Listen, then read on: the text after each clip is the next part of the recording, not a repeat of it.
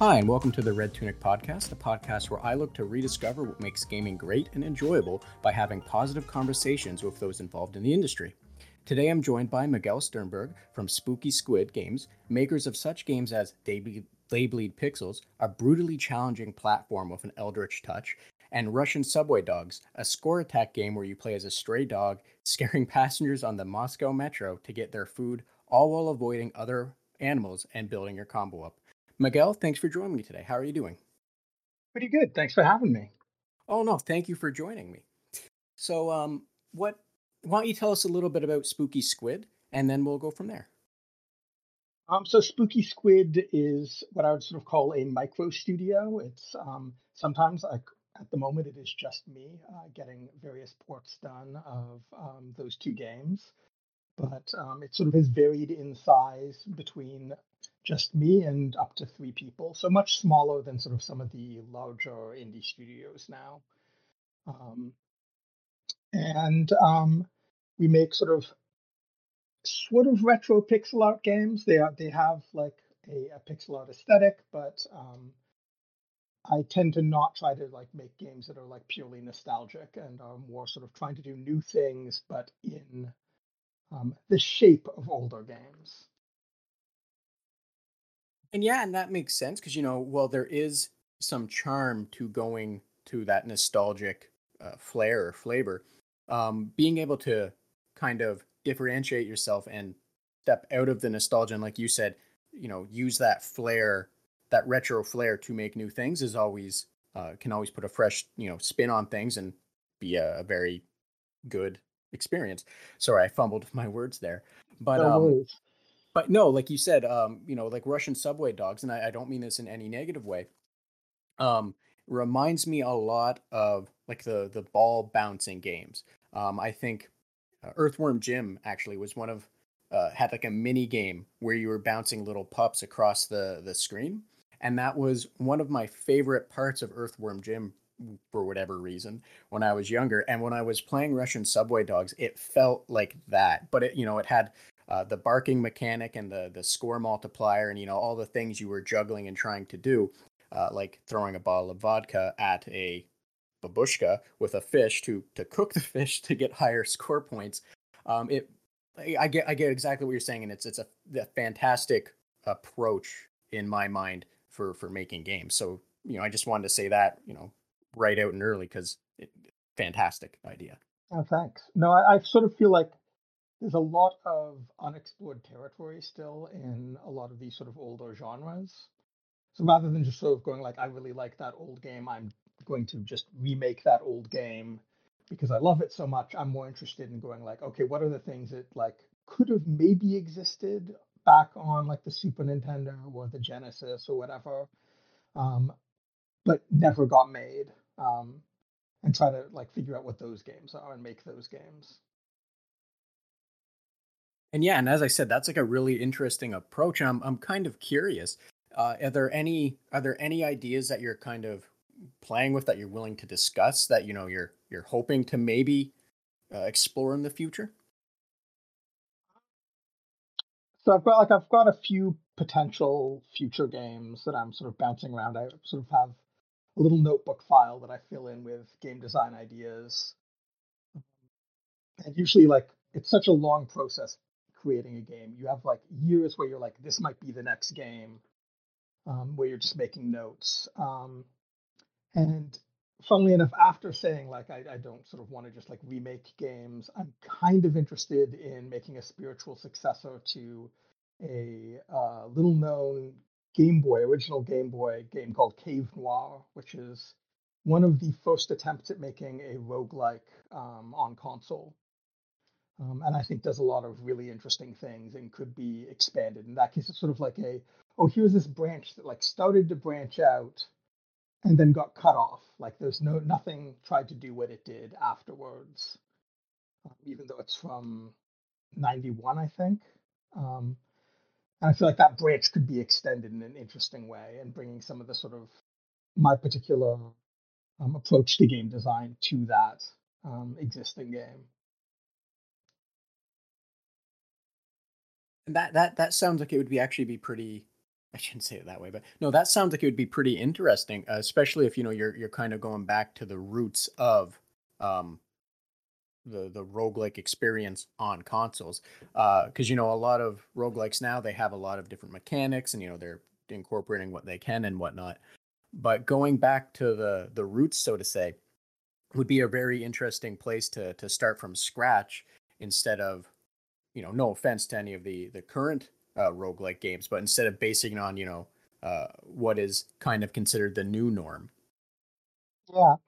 Um, no, it's sort of interesting because it's not even like the roots, sort of like the roots of console roguelikes, uh, the Mystery Dungeon games, which came out, I think, one or two years later, um, which turned into like Shiren the Wanderer and Pokemon Mystery Dungeon and all of that. And so that's sort of the one that the, the series of games that took root in console roguelikes, in sort of at least in Japan. Um, it's been a totally different history here in North America that's much more recent. Um, so sort of looking at sort of a, a root that didn't really fully germinate, um, I guess. I don't know, plants, something about plants. Mm-hmm. Yeah, no, I, I get where you're going with that.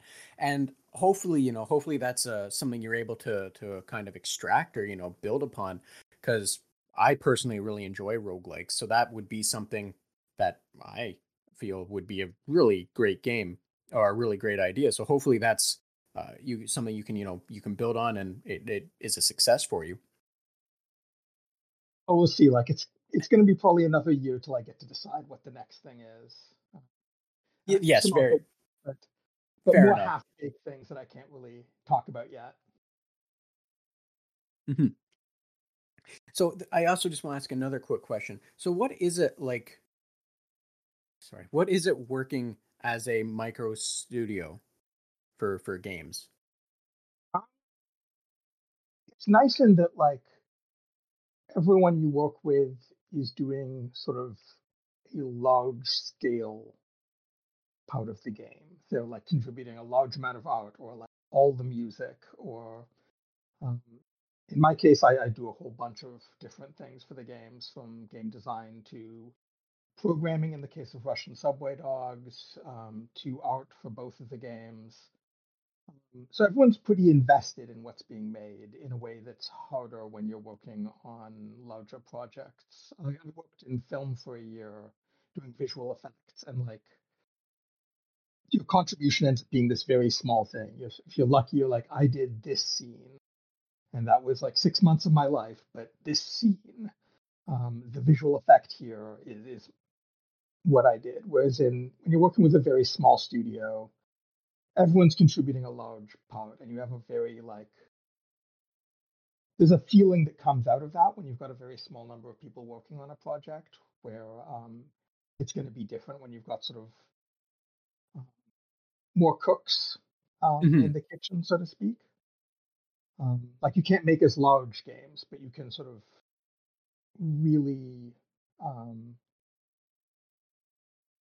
have a, a, a sort of sense of focus and a voice, I think, to smaller games made by individuals or by micro studios that you can't get as easily in larger ones. Mm-hmm. And that makes perfect sense. And I also imagine there would also be a lot amount or a larger amount of, of pride because, like you said, for film, you'll work, you know, six months on what might end up being like a, a three-minute scene, uh, which, you know, you definitely should take your pride in. But when you work on a, a game where it's you've done a large portion of it, there's and it's out in the wild and it's existing and people are enjoying it, I imagine that instills a, a much larger amount of pride uh, in you for, for something like that, right?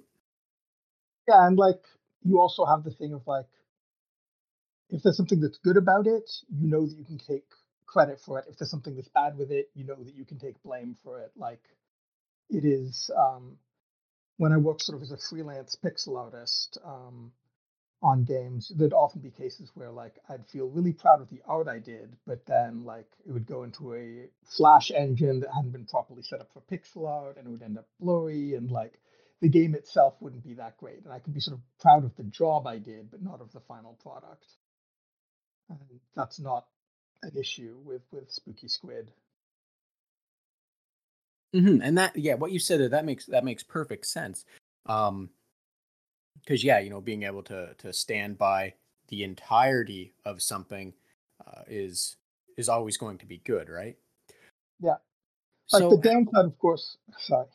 No, no, the no. The downside please. is, of course, that like you end up often overworked. Like I do most of our marketing. I do um, a lot of the arts.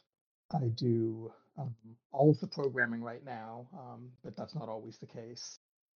I'm also having to deal with the business stuff. When the taxes need to get done, I need to work with the accountants. When like legal documents need to be read over, et cetera. So um, it does have this sort of downside is that um, you're wearing a lot of hats, not all of which necessarily fit very well, um, not all of which you really necessarily have the time or the energy for.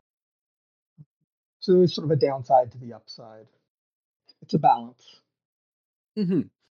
So how so how is it that you you maintain that balance in in in you know in being able to to well, one in life really, but with your with doing all of this, but also being able to enjoy being able to enjoy video games, you know?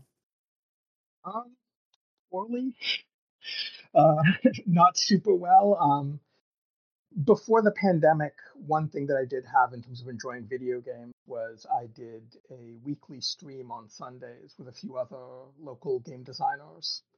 Um, and we'd sort of bring games to each other to play, where it's like, this seems like something interesting, or this is something I really enjoyed growing up, or this is something new and exciting, um, and getting sort of a little taste of something every week. And sometimes we'd play through a whole game, sometimes we'd do it for a single night, um, but I found that to be a very good way of making sure that like I was still consuming like a wide range of games um, throughout the year, no matter how busy I was. Mm-hmm. And that yeah, and that makes that makes good sense, because you know it's sort of like uh, authors, you know, or people that write books or authors. Um, how they say, you know, if, if they're not reading, you know, they, it's, you know, they, a good author should be reading all sorts of things, taking everything in. I imagine that's very similar to uh, someone that makes video games. You should um, be able to play games to, one, get ideas or see kind of what did and didn't work in the past or what have you, or just what other people are doing, because being able to have a, it might not be a true collaborative nature, but being able to, you know, explore things with other people, that's, I don't see how that could be a negative impact, you know? Yeah, no, and definitely like trying to like find weird little hidden games that might have ideas that haven't been explored enough, like Cave Noir, as I mentioned. Uh, trying to also just see like what's happening with like new games. What are sort of the new ideas? Uh, I try to sort of mix what I'm playing with like new and old stuff, large and small, et cetera. Mm-hmm. Now, how did you get into making video games? I guess it must have been like late nineties. I did some pixel art for like hobbyist projects with a friend who was um, doing Game Boy Color uh, hobby um, hobby programming, so like using flashcards and such. Um, and um, a few years after that, I was um, out of animation school. Um, I'd just finished up a year of working in film during and met up with some other local Toronto people who wanted to be um, making games. And this was before... Um, We now have like an Ubisoft here. We have a big triple A studio. Um, but Toronto just didn't have a lot of uh, opportunities to work in games at that time. This is early two thousands. And uh, those folks, um, that turned into Capybara Games, or Cappy. And sort of from there, I left because... With all sort of studios, when they start out, there is a long period where no money is being made. Um, and during that period, I started to get freelance jobs doing pixel art. Um, so I left, became sort of a freelance pixel artist, and that was sort of my entry into to game making. um, working at the time was a lot of it was uh, J two M E cell phone game, phone, cell phone games, that sort of stuff. And then about ten, I guess, a, oh wait, twelve years ago, uh, actually, I think twelve years ago yesterday, oh. um, just realized the date, uh, started um, Spooky Squid Games to start making um, sort of the projects I wanted to make versus just creating art for other people's games. And for sort of a lot of like, a lot of that was like um, licensed movie, cell phone games, stuff like that. Mm-hmm. And sort of start doing more independent stuff. Well, happy twelfth anniversary, I guess, for uh, Spooky Squid Games. Um, I can I can definitely appreciate, or I imagine uh, that, you know, it would be a, a good relief to step away from making, one, cell phone games back then, because they were they were not the most technologically advanced thing. Um, ten, you know, ten to fifteen years not ago for games like those those. A lot of them couldn't have more than one button pushed down at one time, mm-hmm. which makes it very difficult to do a lot of genres. I imagine it would, yeah. Because when I was when I was in high school, so this would have been uh, the mid two thousands. I actually, uh, for whatever foolish reason, decided to buy Castlevania on a, an old Samsung flip phone, and like you said, it was one button at a time. It was like eight frames a second. It was not a well-spent nine dollars. So yeah. No, they had like good color for the time, but like almost no memory for animation. That button issue that I mentioned, a lot of bad implementations of Java that caused extra problems on top of that. Um, they were definitely just not built for, for playing games the way modern hardware is. At least built for making certain types of games. Now, to step back from the topic of modern, um, and maybe go back several, several years, what kind of games did you enjoy as a, as a child? Like, what was your favorite game? I think the uh, the original Phantasy Star would probably be like a standout title growing up on, on the Sega Master System. I was one of the weird kids with a Master System and not an N E S in my generation. Now, what was it about Phantasy Star for those that are not too aware of that game or that lineage now, really?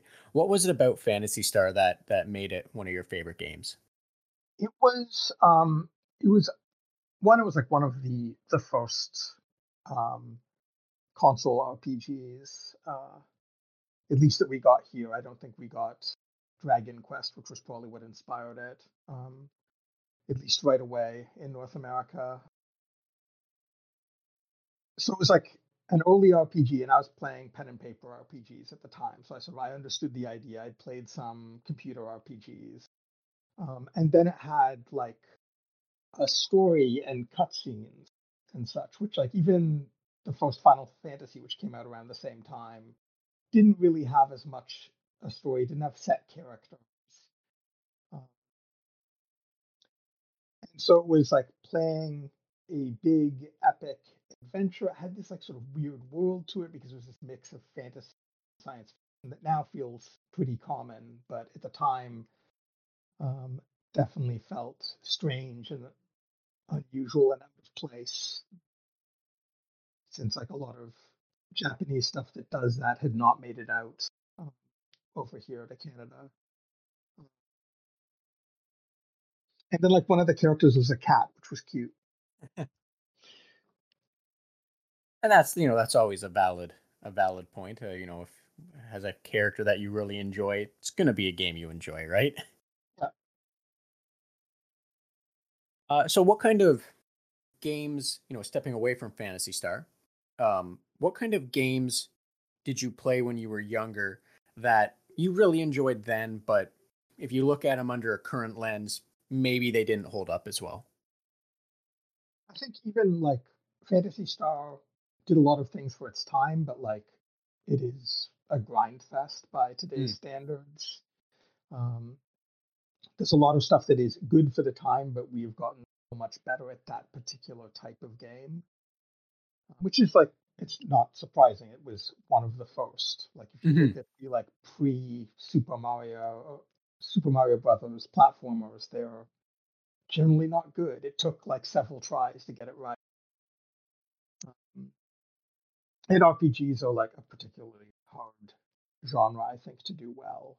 Um, so, um, also like looking at sort of other Master System games. Um, Some of the uh, Wonder Boy games I really liked as a kid, and now like, but they don't stand up to to modern platformers particularly well. Especially the the first Monster World game uh, is like weird and slippery and not super fun. Mm-hmm. Similarly, like Alex Kidd has like a weird thing where it's it was like a Mario style game, but you had punching and you stopped whenever you punched. You had like a fist that was the size of your character, which is fine. That part's great. But that did mean that, like, unlike the sort of flow that Wonder Boy or Mario Brothers have, where you're sort of constantly moving, it had this stop and start feel to it that just, like, does not feel good at all now. Outside of sort of, like, as soon as I take my nostalgia glasses off, it's not a great game. Mm-hmm. And... And that makes sense, like, because, you know, you're right, because older platform games, they were really trying to nail down what it was that made a good platform game. Um, and it wasn't until, I think, even Mario, where Nintendo stepped in and said, there should be momentum. And that was kind of the thing that, it, from what I remember from playing older platform games, what stood out the most was your character not having any kind of weight to them. So, you know, kind of what you were saying, like it back in the back then, it would have been kind of the Wild West of just see what works, right? Um, you kind of stumble through some things that work and some things that, like you said, are real jarring, where it just disrupts disrupts the entire flow, right? Oh well, yeah, no, like if you look at like Donkey Kong, which they did before that, the jumps don't feel great in it. Mm, yes, exactly. The hitboxes are extremely unforgiving. Um, it just it, it took time, and sort of like one thing that's interesting to see with more stuff being done in that genre now, hiatus, is how we're continuing to get we are continuing to get better at at these old genres and figuring out ways to talk about the design. Also, like the concept of game feel didn't really start being discussed. Um, amongst designers until the two thousands. And that's sort of what you're talking about when you're talking about like how the jump um, in a platforming game, how shooting something feels, et cetera. Mm-hmm. Yeah, exactly, exactly. And you're you're right, because that is uh, weirdly something that uh, I don't even think I as a consumer uh, thought much on, or even was able to properly verbalize on until probably, you know, well into the two thousands. It just wasn't a, a thing that was thought of.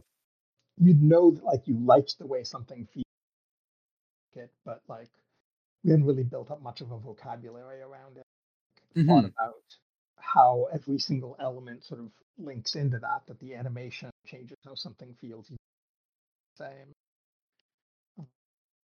All those little touches and that sort of art of, of making it feel.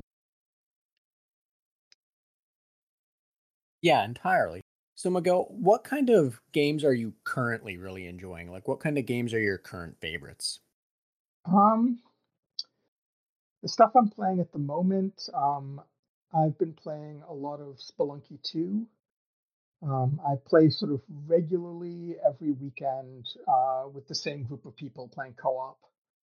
Um, of which I am the worst player by far. I'm not super good at Spelunky. Um, but I've really been enjoying how well it plays as a co-op game. Um, there's a lot of sort of interesting things that don't happen when you play it single player that sort of emerge as sort of like new types of strategies. It also like, it tones down the punishing difficulty just a little bit while still remaining really interesting. Mm-hmm. Now, a question just to follow up on that one. Did you play any of the earlier Spelunkies, whether it be the original Spelunky or the, um, I'm going to call it the tech demo Spelunky, I guess? Yeah, um, I I played a little bit of um, the Spelunky like Game Maker version, um, and sort of bounced off of it, but did find it interesting. It just like it had a lot of rough edges to its platforming. Mm-hmm. Um, and then I played a lot, but never won the uh, the first Spelunky, mostly on my Vita. Um, it was a really good travel game. Um, but they're games that like I really enjoy, but I'm not good enough to win. And I never got to the point of like going to hell or anything like that in the first one. And I've kind of hit the same basic level of progress um, with two, and I'm not sure if I'm ever going to climb that hill completely and finish it. But I find them like really rewarding and interesting games to play. Um, there's a lot of depth to them that aren't in a lot of the other, I feel, like indie roguelikes. Um, there's some things that Derek sort of understands about the formula that I don't think have circulated out as much as I hoped they would when the first one came out. Mm-hmm.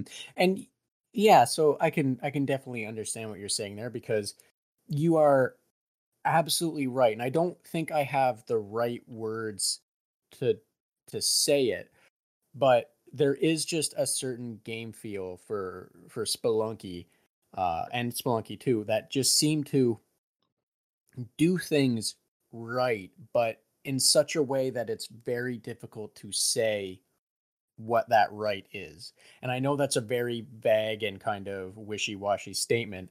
However, I'm hoping anyone that's played Spelunky and other roguelike games that are similar in nature can understand what that means. And I'm hoping you understand what that means, so I'm not sounding like a real crazy yeah. person.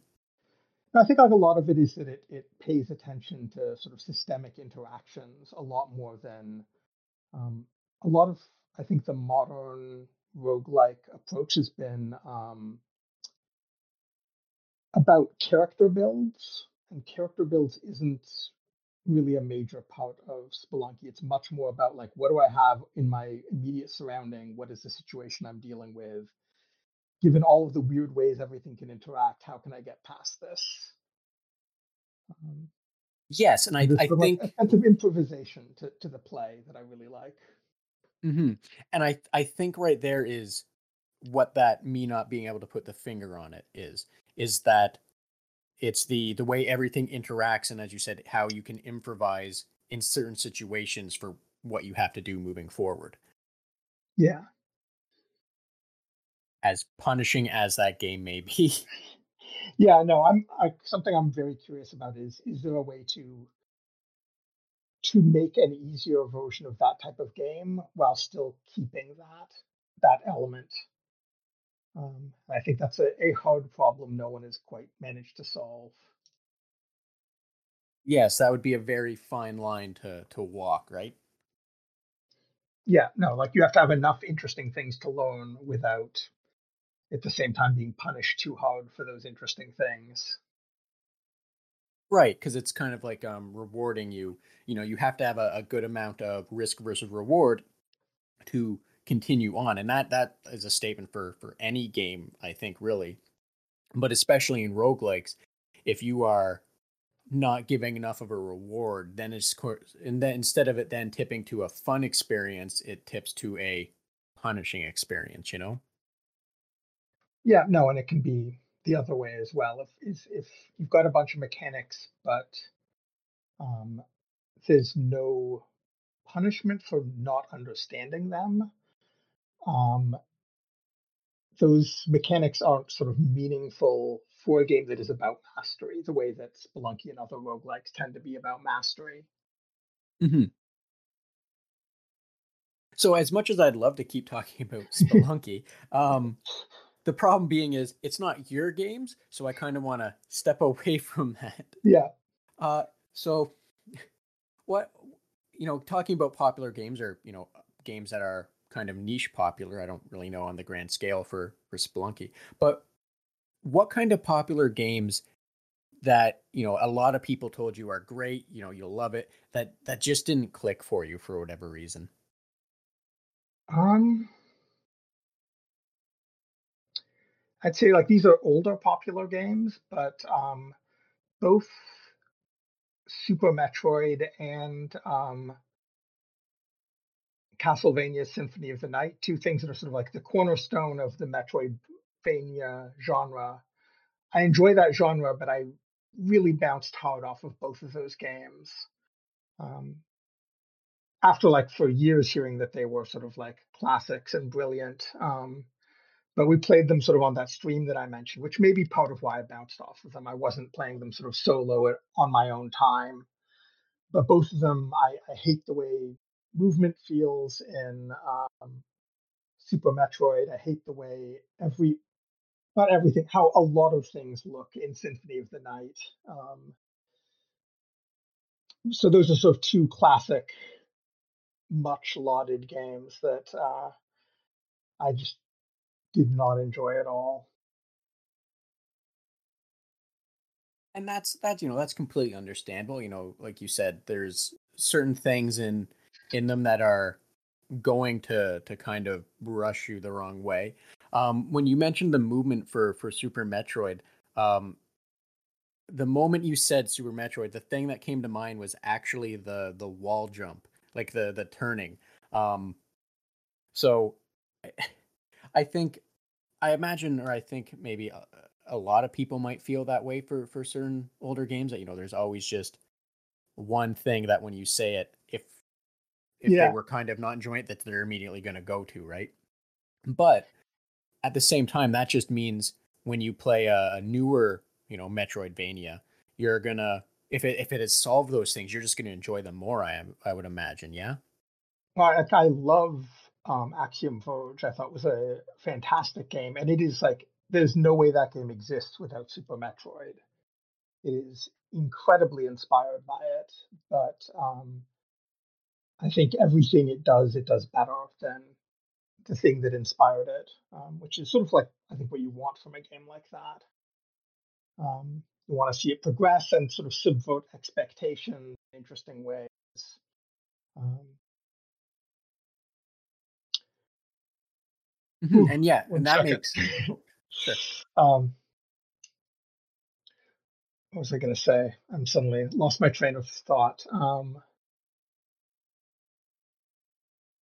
So yeah, no, it's, it's, I think a lot of the games that those two games inspired, I enjoy. I just, um, playing them um, fairly recently for the first time. Uh, I think a lot of games since that they were made have done what they do better. Mm-hmm. Um,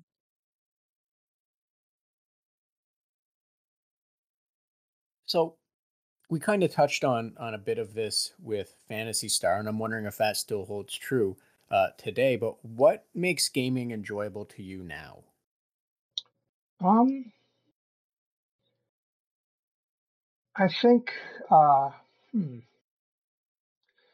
like, I definitely like there is a way you start playing games as a game designer where you're often playing them to see new and interesting things and to sort of make you think about your work. Um, And that's definitely part of what I enjoy. Um, Pre-pandemic uh, was also a really great way to socialize with friends. I love local multiplayer games. Mm-hmm. So um, I would often have folks over and we'd break out Towerfall, Bidhog, and a bunch of the other sort of newer local multiplayer games and play those. And so that, uh, the feeling of playing together with people in person um, is something I really enjoy in games. And yeah, I think I feel a lot of people can relate to that because arguably a game that's you get to experience with people there and kind of feed off of their direct energy and also share your direct energy with them. It just sort of creates, or it can create this really um, exciting, I don't know if that's right, but you know, an exciting mood that everyone's just going to be far more into the experience um, and willing to watch things unfold. You know, for an example, like Towerfall, you can you just get, you get to see what everyone's doing and how they're also thinking about what they're going to be doing, as opposed to just seeing it if you were playing online together, you know? Yeah, and like there's an immediacy that um, I've played probably more online games than I have in my life uh, the last year, and I enjoy it. And there's definitely certain things, like it is nice for everyone to have their own screen and such, but like the delay of what each of you is seeing on screen compared to when it plays out on your screen, the delay in talking, the fact that you're not seeing people's like facial expressions and all of that is sort of, it's it's not nearly as immediate. It feels very mediated um, in comparison. Mm-hmm. And and yeah, like that's that's something I think I've I've similar feelings have been shared when when asking other people. Uh, so it's it's good to know that that is something that seems to be universal, you know, because a lot of time gaming, uh, multiplayer gaming at least, can get a too much of a bad rap and some negativity associated with it.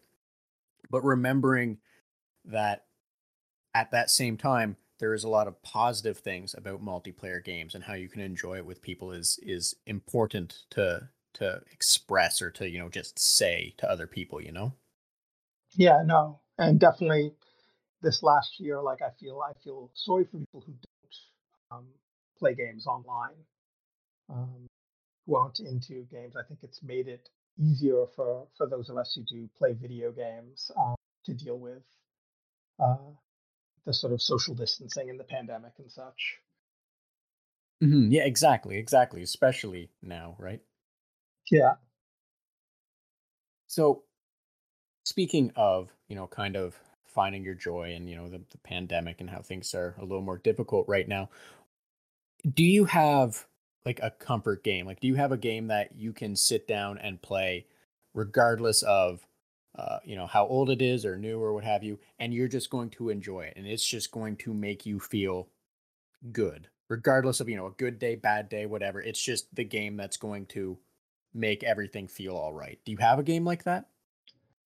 Uh, I'd say I do, but it's Towerfall. It's, it's a game I can't actually play. That's very unfortunate. Like I, I do, like I find, I find difficult games often to be comforting. Like I do enjoy doing my mini, mini failed Spelunky two runs. Mm-hmm. I've found that to be a good way to sort of calm down. I've been enjoying the, the Monster Hunter Rise demo, which I also been terrible at. Um, I find challenge can often be calming for me, which I know is weird because often those games are sort of, they're put in a place of being like rage inducing. But to me, I find it often calming to just try to work at a problem um, and to slowly gain skill.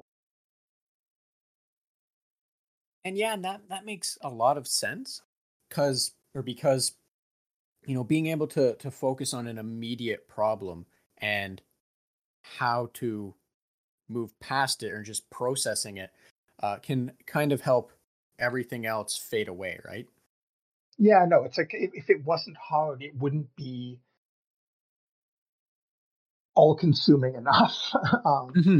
Like if it, was, if it was just a matter of grinding, I'm not really thinking, I don't really need to think about the game in that situation. And so it's not doing what I want it to do to to sort of bring me to that place where like almost like a meditation on the difficulty and on the task at hand. Yeah, exactly. I think that's a real good word for it, to, to refer to it as kind of a, a meditation. Um, I spoke to someone else and they they had a similar feel for um, for Dota two in that it, you know, it just sort of made everything else fade away and it was right there in front of them.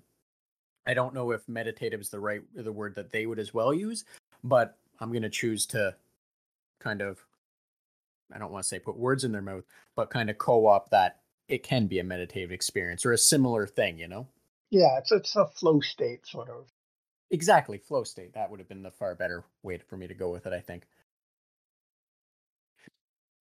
So I want to follow up with this, especially because you have, uh, when looking at, you know, your, your website, um, you'll see people, or you do have currently, you have some people that have cosplayed as uh, your character from uh, They Bleed Pixels. How has it been interacting with fans online and watching them enjoy the fandom while also, you know, doing things like cosplay or, or fan art?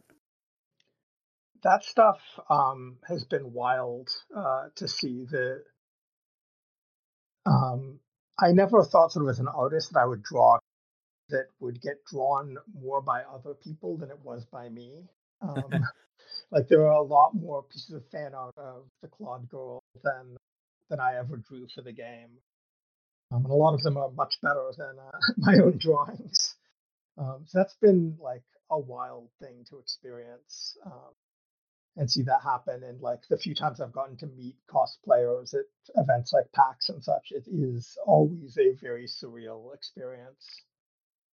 Um, and I feel like very, very lucky to have had that experience, because I didn't think as an artist I'd ever have that. And yeah, that makes that makes perfect sense, right? Because it's it's it's it's an honor, really, I think might be the right word to use. To, to yeah. see someone enjoy your work so much that that's how they want to represent it, right?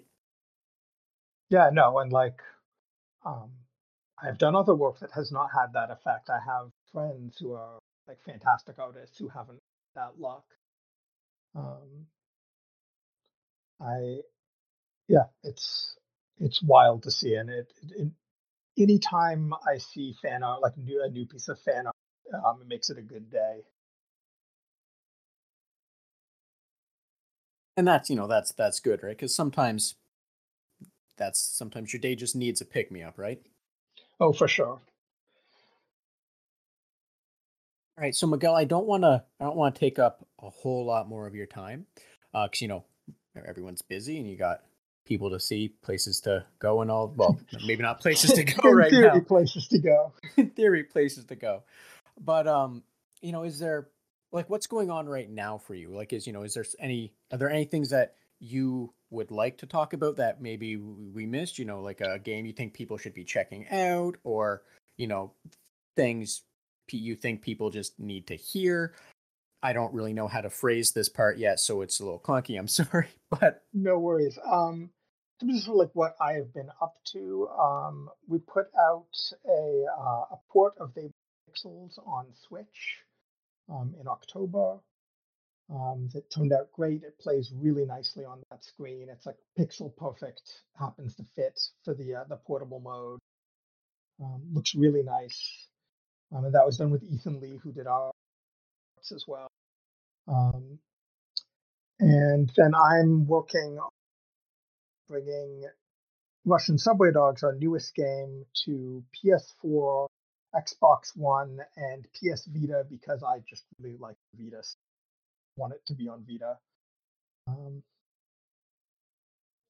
and so those should hopefully be out um, later this year.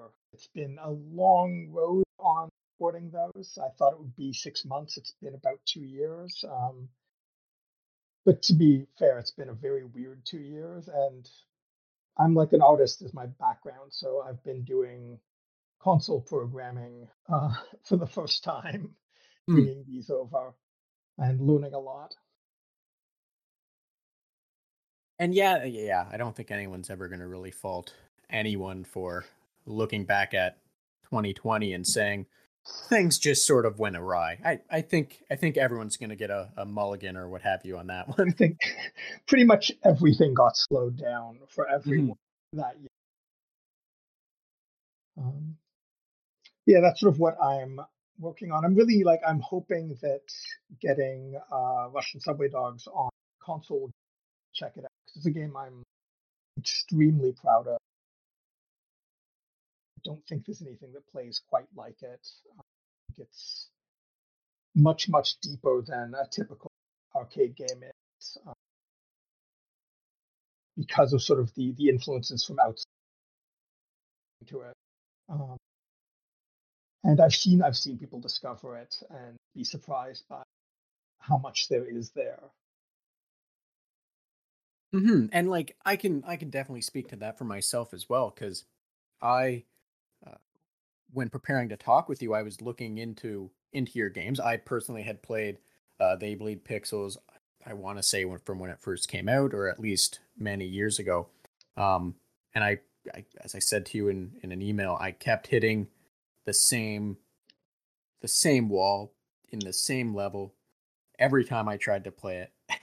Finally, I broke through it, but I think that's the wall. I'm, I don't think I'm going to be able to go much further because it is a brutally challenging platformer.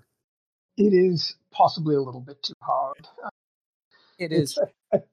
A tricky thing to get balanced right as mm-hmm. a student. And I, I just play the game for so long, making it. Yeah, and I, I just want to be clear when I say that it's brutally challenging. Um, it is, and it's not the kind of brutally challenging that feels cheap. It feels that everything is pixel perfect, and I mean that in a good way. In that everything seems, it feels like a very technical game. It's just a very difficult and technical game. Yeah, no. Um, it is, it's a game about sort of type of, something I am trying to do sort of is trying to figure out how people into that experience. But it's like, I think that's something that game designers are just starting to really figure to strike that particular balance. Uh, between between you know the, the, the technical and the, the funness. Sorry, you were cutting out there. I didn't. Oh, catch sorry. Everything. Um, making games that sort of are about mastery and but that are still sort of inviting to get into something. Like I'm interested in trying to do a better job of that since mm-hmm. They Bleed Pixels, so that people who are sort of at the lower end of the skill curve can enjoy it.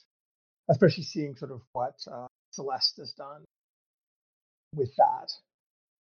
Um, I'm interested in sort of exploring that more going forward, because I know a lot of people did enjoy the pixels, found it too challenging, which is why we did eventually add sort of to it. Mm-hmm. And you know, as as you said as well, you know, you you're proud of Russian Subway Dogs, and I agree completely. You should, because that is a uh, a fantastic game, as I said earlier. But it was. It was surprising the the the bit, bit of twists that were put on to the game. Like it's very, I don't mean this in a negative way. It is very straightforward. You know, it's kind of, you know, what you see is what you're going to get. But the way that you do what you're getting is just a a joy. You know, to to to bark the food um, up to keep it in play. Uh, you know, to to get the to get the vodka out, to to bark it up, so you keep it, you know, comboing and, you know, mixing, and all that was just, um, I did not expect it to be as fun and fresh. And I mean that, you know, no offense when I say that, um, but, you know, I, I kind of went into it going, oh, I know what this is going to be. And it, I left pleasantly surprised just because it was more than I thought it was going to be in such an enjoyable way. No, and like it's, you, I think it takes an average person to get um, through the, the main campaign around seven to ten hours, constantly introducing new elements. That almost every level has some new thing that it's adding. So trying to sort of go, it was an attempt to make a game that has very basic core interaction, but has a lot of depth in how all the different pieces can work with each other. In some ways, in inspired by games like Spelunky, where that's a real, I think, part of their secret sauce. Mm-hmm. And not to also mention a whole slew of, I don't I don't know if they're so much as hidden characters or just unlockable characters that also add a certain amount of yeah, charm to the doing mix, the, you know? The mini, mini guest characters, of which we have some, was really fun. It was gratifying to be able to sort of pay tribute, play Sorry, I was just I was looking at them, and yeah, they're all a, uh, a bunch. They're all very well done and amusing. Just looking at the looking at them, which I encourage anyone that, you know, hasn't played Russian Subway Dogs or They Bleed Pixels to definitely check out, but especially Russian Subway Dogs, just because it's, and I don't, again, I don't mean this in any negative way, it feels like a far more approachable game that is pleasantly surprising in just how much fun you have with such a simple mechanic. Yeah, no, like, as I said, one of the things coming off of They Bleed Pixels was like, how do I make games about mass? The fact that you find uh, Russian Subway Dogs to be more approachable means that maybe we succeeded. I would say you definitely succeeded. Um, because, you know, I've uh, the few people I have spoken to about Russian Subway Dogs, they are nothing but positive things to say about it. Um, and it, what they say more or less mirrors the exact kind of energy and attitude that I walked away from it with as well. So it's, I would say you definitely succeeded, um, based on my small sample, you know? Good to hear. Um, no, what was, you had another question. So one was, what was I up to? And the third thing that I thought people should check out. Yeah, yeah. If there if there was like so that if there was a game that you feel that people should should look out by, you know, feel free to to add that. Um, I was more or less just giving yeah a jumping point if you wanted to take it.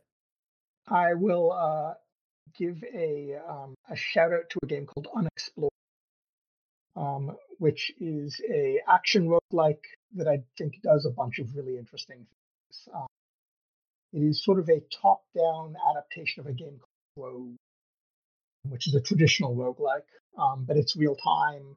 It has, I think, the best level generation I've in any sort of procedural game. It basically feels like you've been handed a uh, a new copy of Zelda every time you die, where it's created maps that um, of dungeons that sort of interlink between levels, with puzzles, with sort of bosses that are um, you're warned about before you get to the floor where you find them.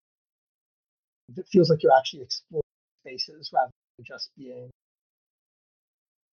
sort of fed a bunch of uh, preset bits and pieces that don't quite fit together. Mm-hmm. And that, you know, that that sounds like a real interesting. Um, I shouldn't. Sorry, interesting. The wrong word. Um, that sounds like a real you. a good way to, to, to, to see it, just because, yeah, cause a lot of, a lot of, you know, roguelike games, they, they kind of do feel just like pieces of things. And that, that uh, wanderlust or that exploration doesn't always feel um, fine tuned, if that makes sense. Yeah. No, like in the case of Unexplored, there are that I wrote, which I can't think of another um, like indie roguelike where I'm like, oh yeah, I remember that particular level. Mm-hmm. Um, but there are like not just memorable moments, but like memorable like layouts that I came across, and I, like playing, you know, a good sixty or more hours of it. And that one again. Um, it's a, a really, really impressive piece of procedural generation. Well, yeah, so that, that sounds like a an interesting game. So I'm, you know, I'm definitely going to look into that one later myself, because I am always uh, down to play a new roguelike game. I don't know how I got into them, um, but at some point I did, and I've kind of been at the point where I'm always willing to to look at them and try them, and hearing good things from people always kind of pushes them up on on my list, you know? Yeah, no, they're they're an interesting an interesting form of game. I think there's there's a reason why they finally sort of broken out into the mainstream. Mm-hmm, yeah, exactly. Well, Miguel, if you don't have anything else you'd like to, you know, uh, make people aware of, or anything else you'd like to to share currently, I'll let you get back to your your evening. Um, so yeah, so thank you so much for. for agreeing to be a guest and joining me on the podcast. Uh, thanks for having me. It's fun. Oh, I'm happy to hear that. If people want to uh, find my game, it's w w w dot spooky squid dot com. And I am at Spooky Squid on Twitter. Awesome. And I'm definitely going to put that in the episode description and everything else as well. So that way people, you know, have a easy way to find that as well. Okay. Sounds good. Awesome. So thanks again for joining me on the Red Tunic Podcast, and a special thanks to Miguel Sternberg for making some time to have this conversation me- with me, as well as special thanks to Ronald Jenkins for the use of music from the title track, Roads Deep. Have a good evening.